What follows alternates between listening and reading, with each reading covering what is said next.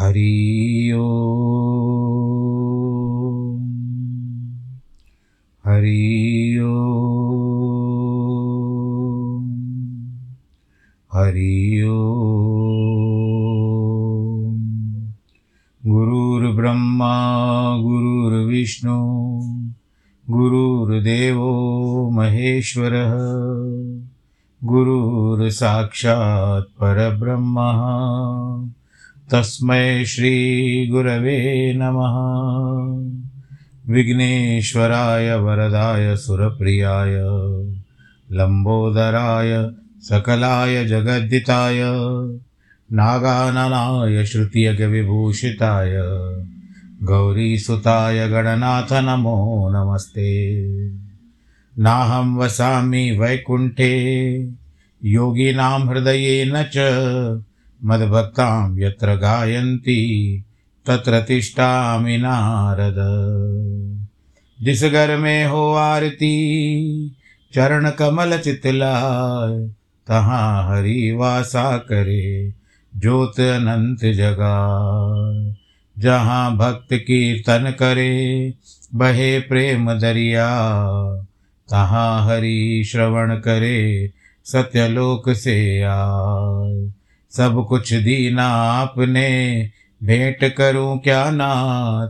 नमस्कार की भेंट लो, जोड़ू मैं दोनों हाथ। जोड़ू मैं दोनों हाथ। जोड़ू मैं दोनों हाथ। शान्ताकारं भुजगशयनं, पद्मनाभं सुरेशं, विश्वाधारं गगनसदृशं, मेघवर्णं शुभाङ्गम् लक्ष्मीकान्तं कमलनयनं योगिवृधानगम्यं वंदे विष्णुं भवभयहरं सर्वलोकैकनाथं। मङ्गलं भगवान् विष्णु, मङ्गलं गरुडध्वज, मङ्गलं पुण्डरीकाक्ष मङ्गलायस्तनो हरि सर्वमङ्गलमाङ्गल्ये शिवे सर्वार्थसाधिके, शरण्ये त्र्यम्बके गौरी नारायणी नमोऽस्तु नारायणी नमोऽस्तु नारायणी नमोऽस्तु काशी विश्वनाथ गङ्गे हर हर महादेव शम्भो काशी विश्वनाथ गङ्गे हर हर महादेव शम्भो हर हर महादेव शम्भो हर हर महादेव शम्भो हर हर महादेव शम्भो हर हर महादेव शम्भो काशी विश्वनाथ गङ्गे हर हर महादेव शम्भो गुरु शंकर भगवान की जय। प्रिय भक्तजनों, एक सप्ताह का अंतराल रह गया कथा में, हो गया। कुछ अकस्मात कार्य होते हैं, ब्राह्मण वृत्ति है, जिसके करने उनको निभाने पड़ते हैं। पर यह भी अच्छा है कि भगवान ने ये भी एक रास्ता जो है, आध्यात्मिकता का वो भी दिया है। इसके लिए आपका सबका भी सहयोग तो मुझे प्राप्त होता है। चलिए बहुत अच्छा लगता है आपके साथ वार्तालाप करने में, जिसमें केवल एक ही तरफ़ का है कि मैं, केवल मैं बात करता हूँ वार्तालाप में। बाकी आप सब सुनते हैं। भगवान ने यह अवसर दिया है मेरे जीवन में कि तुम कहो, बाकी सब सुने। और आपके सुनने से भी मुझे भी बड़ा आनंद आता है। कहाँ कहाँ तक नहीं जाती है वार्तालाप में ये कथा कहाँ नहीं जाती? विदेशों में भी जाती भगवान भोलेनाथ जी की कथा चल रही है शिव पुराण की, जहाँ पर दक्ष यज्ञ की बात थी वीरभद्र ने सबका सारे यज्ञ का सर्वनाश कर दिया था। अब ये बात जो है ब्रह्मा जी और नारद जी के वार्तालाप चल रही है आपस में। कहते ये तो मुझे अद्भुत शिवलीला सुनाई दे रही है। कितनी अच्छी है ये। वीरभद्र जब जक्ष के यज्ञ का विनाश करके कैलाश पर्वत पर चले गए, तब क्या हुआ? ब्रह्मा जी ने कहा, रुद्रदेव के सैनिकों ने जिनके अंग भंग कर दिए थे, वे समस्त पराजित देवता और मुनि उस समय मेरे लोक में आए। वहाँ मुझ स्वयंभू को स्वयं नमस्कार करके सबने बारंबार मेरा स्तवन किया मतलब स्तुति की, फिर अपने विशेष किले, क्लेश को पूर्ण रूप से सुनाया। उसे सुनकर मैं पुत्र शोक से पीड़ित हो गया। क्योंकि दक्ष तो मेरा बेटा ही था। और अत्यंत व्यग्र होकर व्यथित चित्त से बड़ी चिंता करने लगा। फिर मैंने भक्तिभाव से भगवान विष्णु का स्मरण किया। इससे मुझे समयोचित ज्ञान प्राप्त हुआ।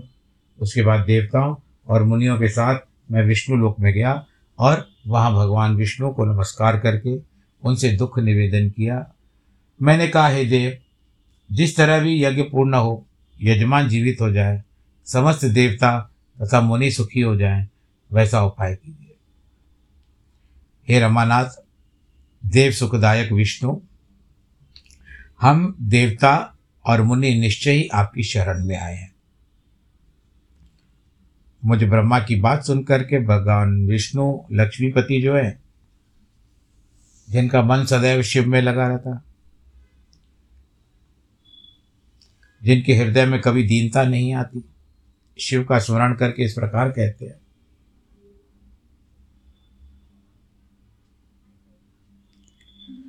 देवताओं, परम समर्थ तेजस्वी पुरुष से कोई अपराध बन जाए तो भी उसके बदले में अपराध करने वाले मनुष्य के लिए वह अपराध मंगलकारी नहीं हो सकता। समस्त देवता परमेश्वर शिव के अपराधी है, क्योंकि उन्होंने भगवान शिव के यज्ञ का भाग नहीं दिया। अब तुम सब लोग शुद्ध हृदय से शीघ्र ही प्रसन्न होने वाले उस भगवान शिव के पैर पकड़कर उनके प्रसन्न करो। उनसे क्षमा मांगो। जिन भगवान के कुपित होने पर यह सारा जगत नष्ट हो गया है, जिनके शासन से लोकपालों सहित यज्ञ का जीवन शीघ्र समाप्त हो गया है, वे भगवान महादेव इस समय अपनी प्राण वल्लभा सती से बिछुड़ भी गए हैं, देखो।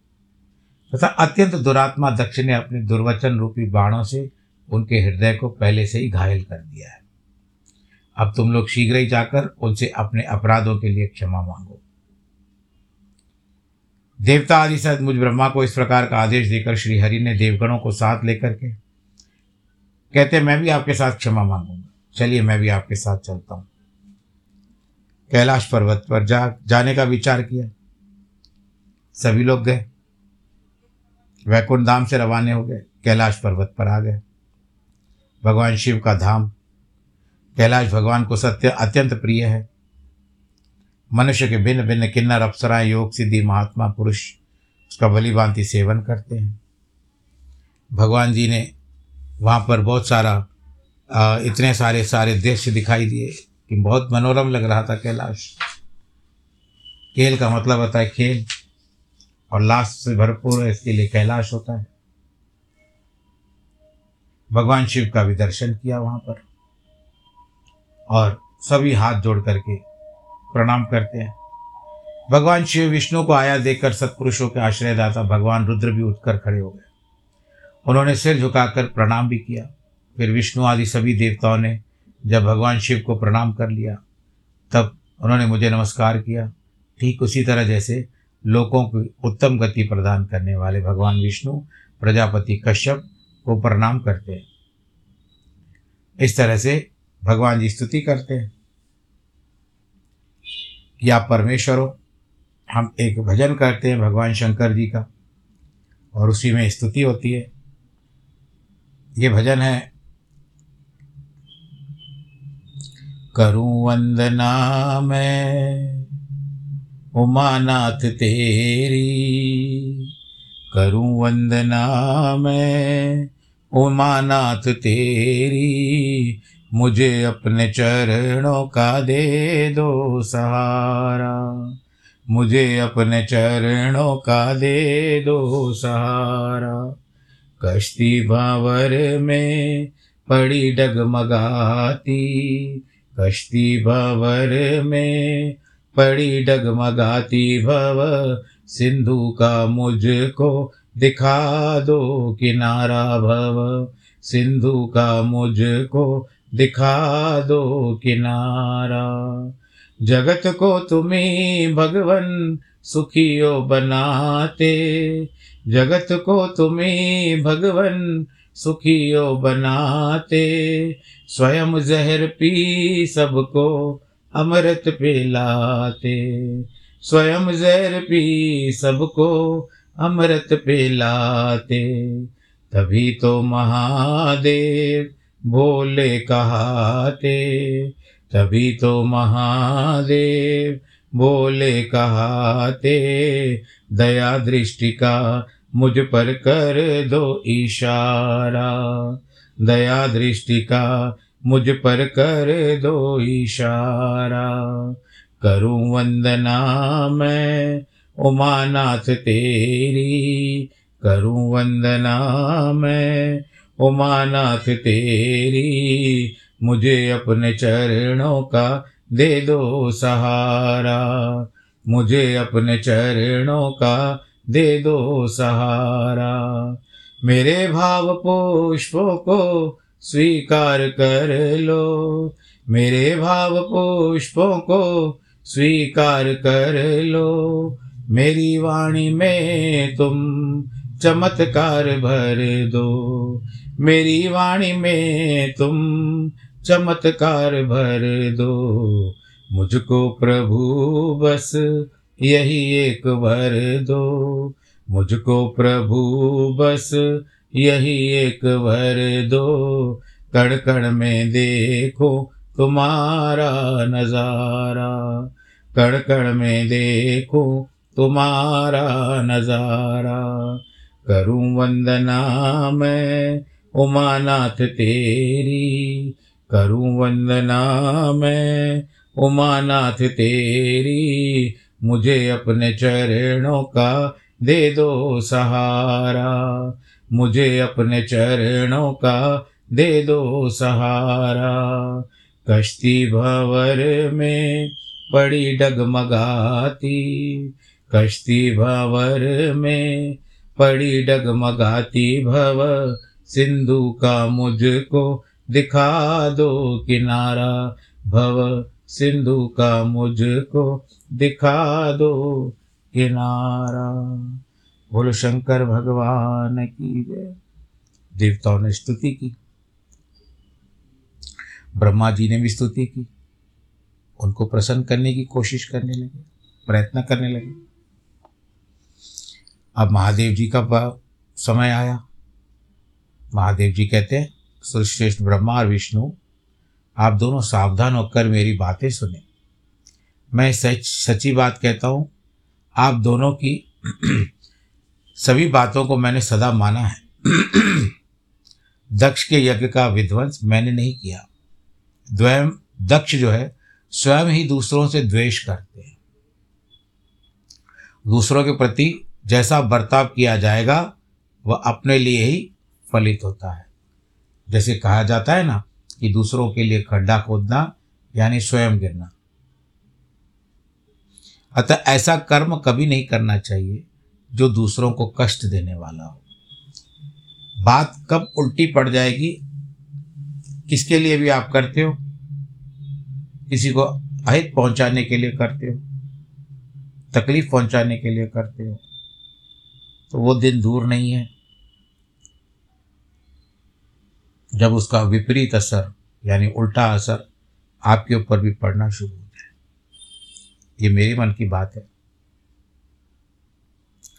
इसके लिए सदैव सबसे द्वेष करता था, ईर्ष्या करता था। अहंकार भरा हुआ था उसके मस्तिष्क में। इसके लिए दक्ष का, दक्ष जो का, जो मस्तिष्क है, वो जल गया। इसलिए इनके सिर पर स्थान पर बकरे का सिर जोड़ दिया जाए। भग देवता मित्र की आँखों से अपने यज्ञभाग को देखें। पूषा नामक देवता जिनके दांत टूट गए, यजमान के दांतों से बलिबांति पिसे गए, यज्ञान का भक्षण करे। यह मैं सच्ची बात बताइए, मेरा विरोध करने वाला भृगु की दाढ़ी के स्थान पर बकरे की दाढ़ी लगा दी जाएगी। शेष सभी देवताओं के दिनों ने मुझे यज्ञ भाग के रूप में यज्ञ की अविशिष्ट वस्तुएँ दी हैं, सारे अंग पहले की भांति ठीक हो जाए। अधर्वयु आदि यज्ञादिकों से जिनकी भुजाएँ टूट गई है, वे अश्वनी कुमार की भुजाओं से और जिनके हाथ नष्ट हो चुके हैं, वे पूषा के हाथों से अपना काम चलाएँ। ये आप मैंने आप लोगों के होकर प्रेमवश कहा है। क्योंकि भगवान भोलेनाथ तो प्रेम के भूखे हैं। ब्रह्मा जी कहते नारद, ऐसा सुनकर वेद के अनुसरण करने वाले सुर सम्राट, चराचर दयालु परमेश्वर महादेव चुप हो गए। भगवान शंकर का भाषण सुनकर विष्णु और ब्रह्मा सहित संपूर्ण देवता संतुष्ट होकर साधुवाद देने लगे। तदनंतर भगवान शंभु को आमंत्रित करके मुझे ब्रह्मा और देव ऋषियों के साथ श्री विष्णु अत्यंत हर्षपूर्वक पुनः दक्ष की यज्ञशाला की ओर चले।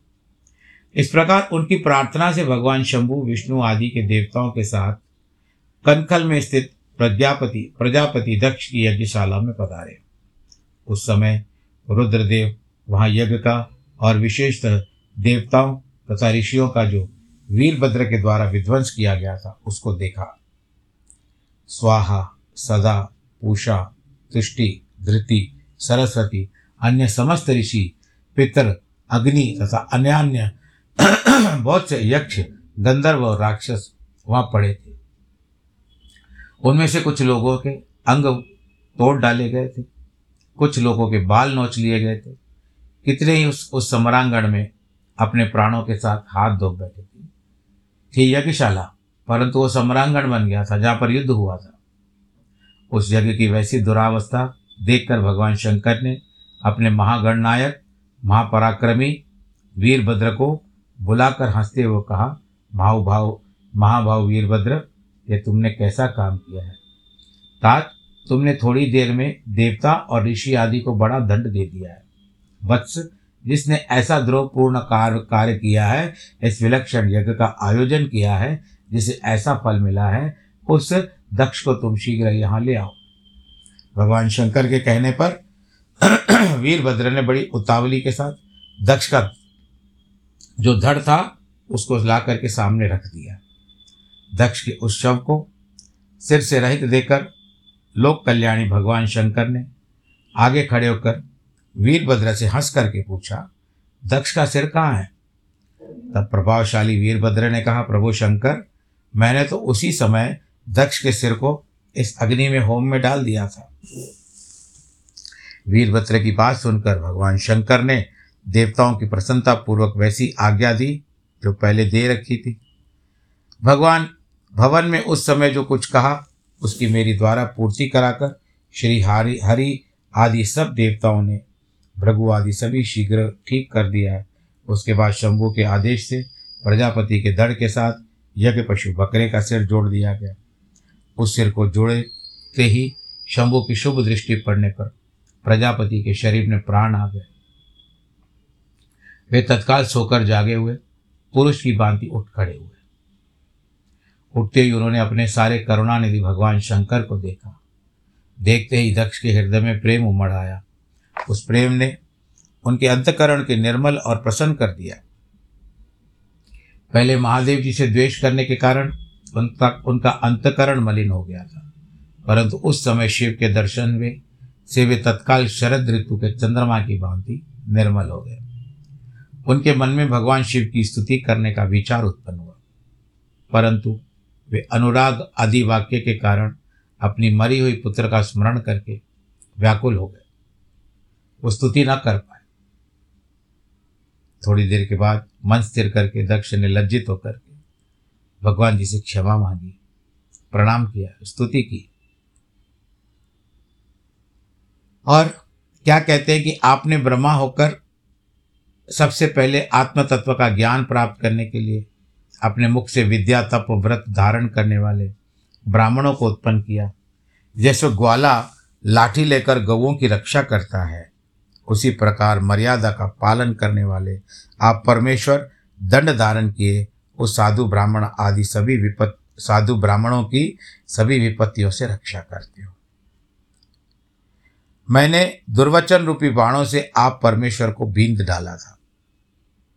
फिर भी आप मनुष्य मुझ पर अनुग्रह करने के लिए यहाँ आ गए। अब मेरी तरह अत्यंत दैन्यपूर्वक आशा वाले इस देवी पर भी कृपा कीजिए।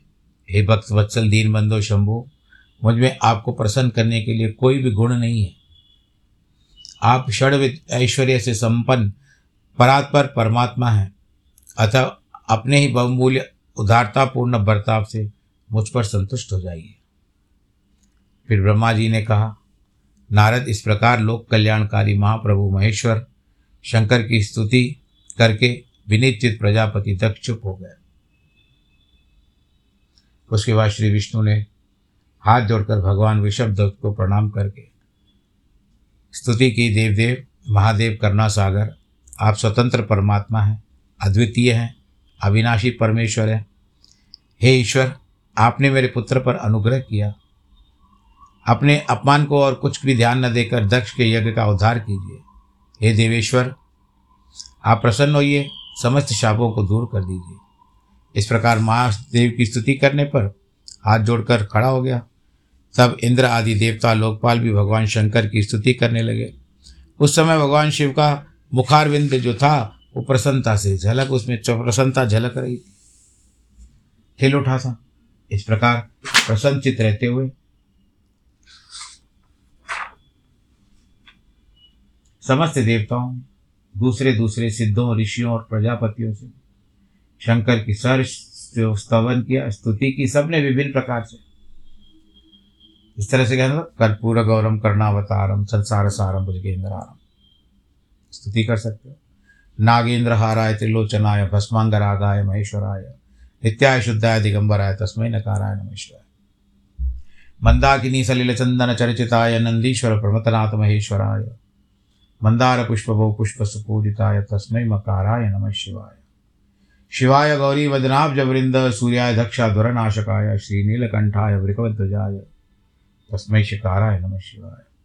वशिष्ठ कुंभोद्भव गौतमार्य मुनीन्द्र देवार्चित शेखराय, चंद्रार्क वैश्वानरलोचनाय तस्मै वकाराय नमः शिवाय। यज्ञस्वरूपाय जटाधराय पिनाक हस्ताय सनातनाय, दिव्याय देवाय दिगंबराय तस्मै यकाराय नमः शिवाय।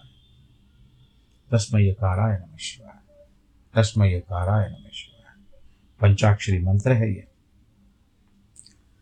भगवान शंकर की उपासना रामायण में भी आता है। काकभूषण जी ने भगवान जी की स्तुति की है। नमामि शमीशान निर्वाण रूपम।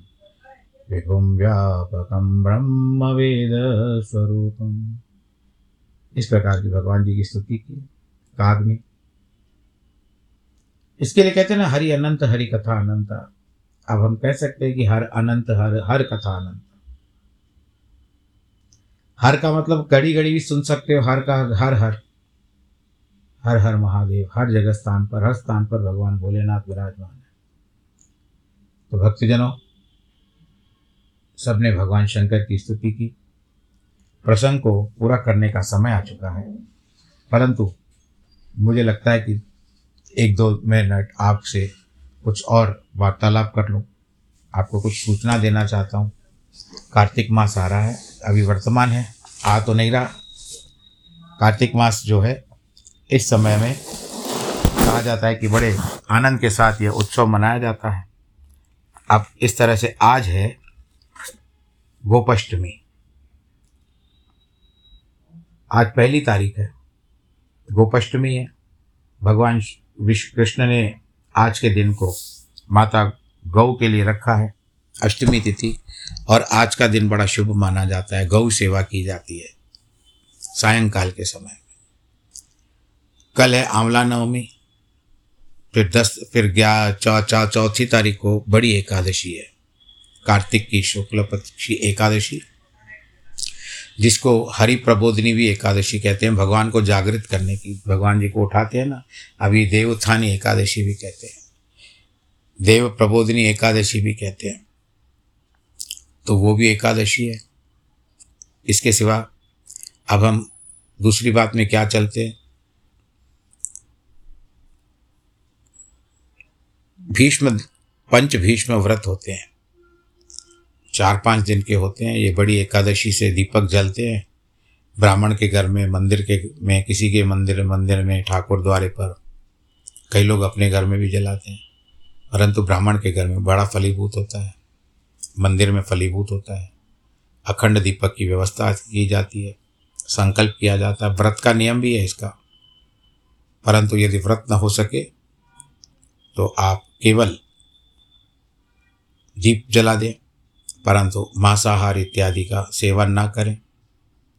आनंद के साथ, प्रभु के साथ रहें। भीष्म का मतलब होता है कि भीषण प्रतिज्ञा करने वाले भीष्म को ये समर्पित किया गया है।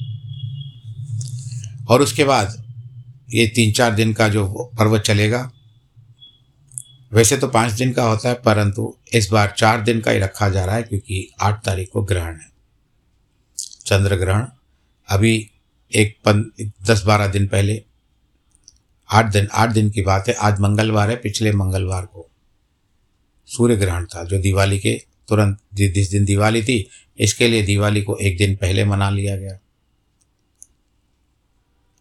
और दिवाली के दूसरे दिन ही अमावस के दिन ग्रहण पड़ा था सूर्य ग्रहण और उसका सारा संदेश मैंने आपको पहुँचाया था।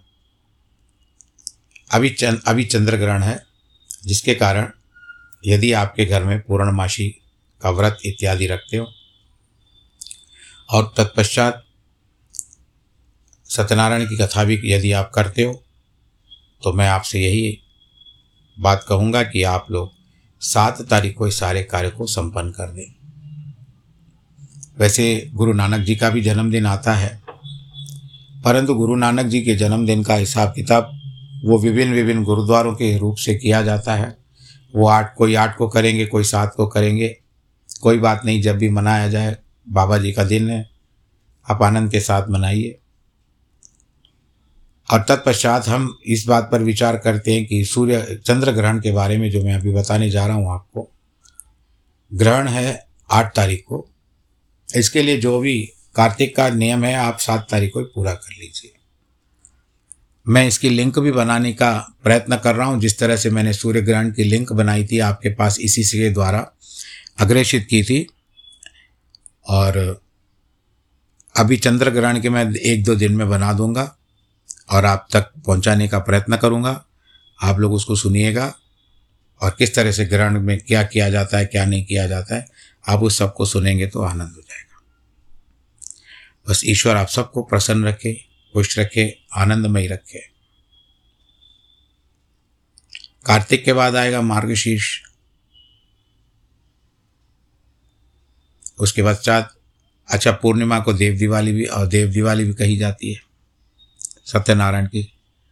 आपको इस बात का भी पता हो जाना चाहिए, होना चाहिए कि जो आप तो कई प्रकार के पंचांग जिनको देखना आता है, उसमें ऐसा भी बताया जाता है कि नक्षत्र होता है, जिस तरह से कार्तिक मास होता है ना तो उस दिन पूर्णमासी को कृतिका नक्षत्र होता है। और जिस तरह से दूसरे महीने की पूर्णमासी आएगी मार्गशीर्ष मास की तो उस समय में उस दिन मृगशिरा नक्षत्र होता है। और अमावस को देखिए कि सूर्य और चंद्रमा, सूर्य और चंद्रमा एक ही राशि पर रहते हैं। अमावस के दिन, अधिकतर एक ही राशि पर रहते हैं। परंतु पूर्णमासी के दिन, जो नक्षत्र होता है, वो उसी महीने का नक्षत्र होता है। कुछ घड़ी पलों का कभी कभी अंतर हो जाता है, कभी एक दिन का अंतर होता है, लेकिन आसपास वही आता है। फिर पौष में जो होगा, वो पुष्य नक्षत्र होगा। माघ में मघा नक्षत्र होगा, पूर्णमासी के दिन। उसके बाद फाल्गुन में या तो पूर्वा फाल्गुनी या उत्तरा फाल्गुनी होगा। फिर चैत्र में चित्रा होगा, वैशाख में विशाखा होगा, आषाढ़ में आषाढ़ पूर्वाषाढ़ा या उत्तराषाढ़ा नक्षत्र होगा। उसके बाद आषाढ़, फिर श्रावण, श्रवण नक्षत्र, भाद्रपद, उत्तरा भाद्रपदा या पूर्वा भाद्रपदा। और उसके बाद आता है आश्विन अश्विनी नक्षत्र। उसके बाद आश्विन के बाद फिर एक और महीना आता है। आश्विन के बाद बस कार्तिक आ गया। तो बस ये सब बातें आपके जान, जानकारी के लिए दिया। आप सब लोग इसको याद कर ले, लिख लें या तो बार बार सुन लें। जिनके वैवाहिक जन्मदिन है और जो वह मैं, आज कुछ उत्सुकता आज अधिक हो रही है, जिनके वैवाहिक वर्षगांठ है या जन्मदिन है, उनको बहुत बहुत बधाई। ईश्वर आप सबको सुरक्षित रखे आनंददायक रखे और भगवान जी की स्तुति करते रहें। नमो नारायण।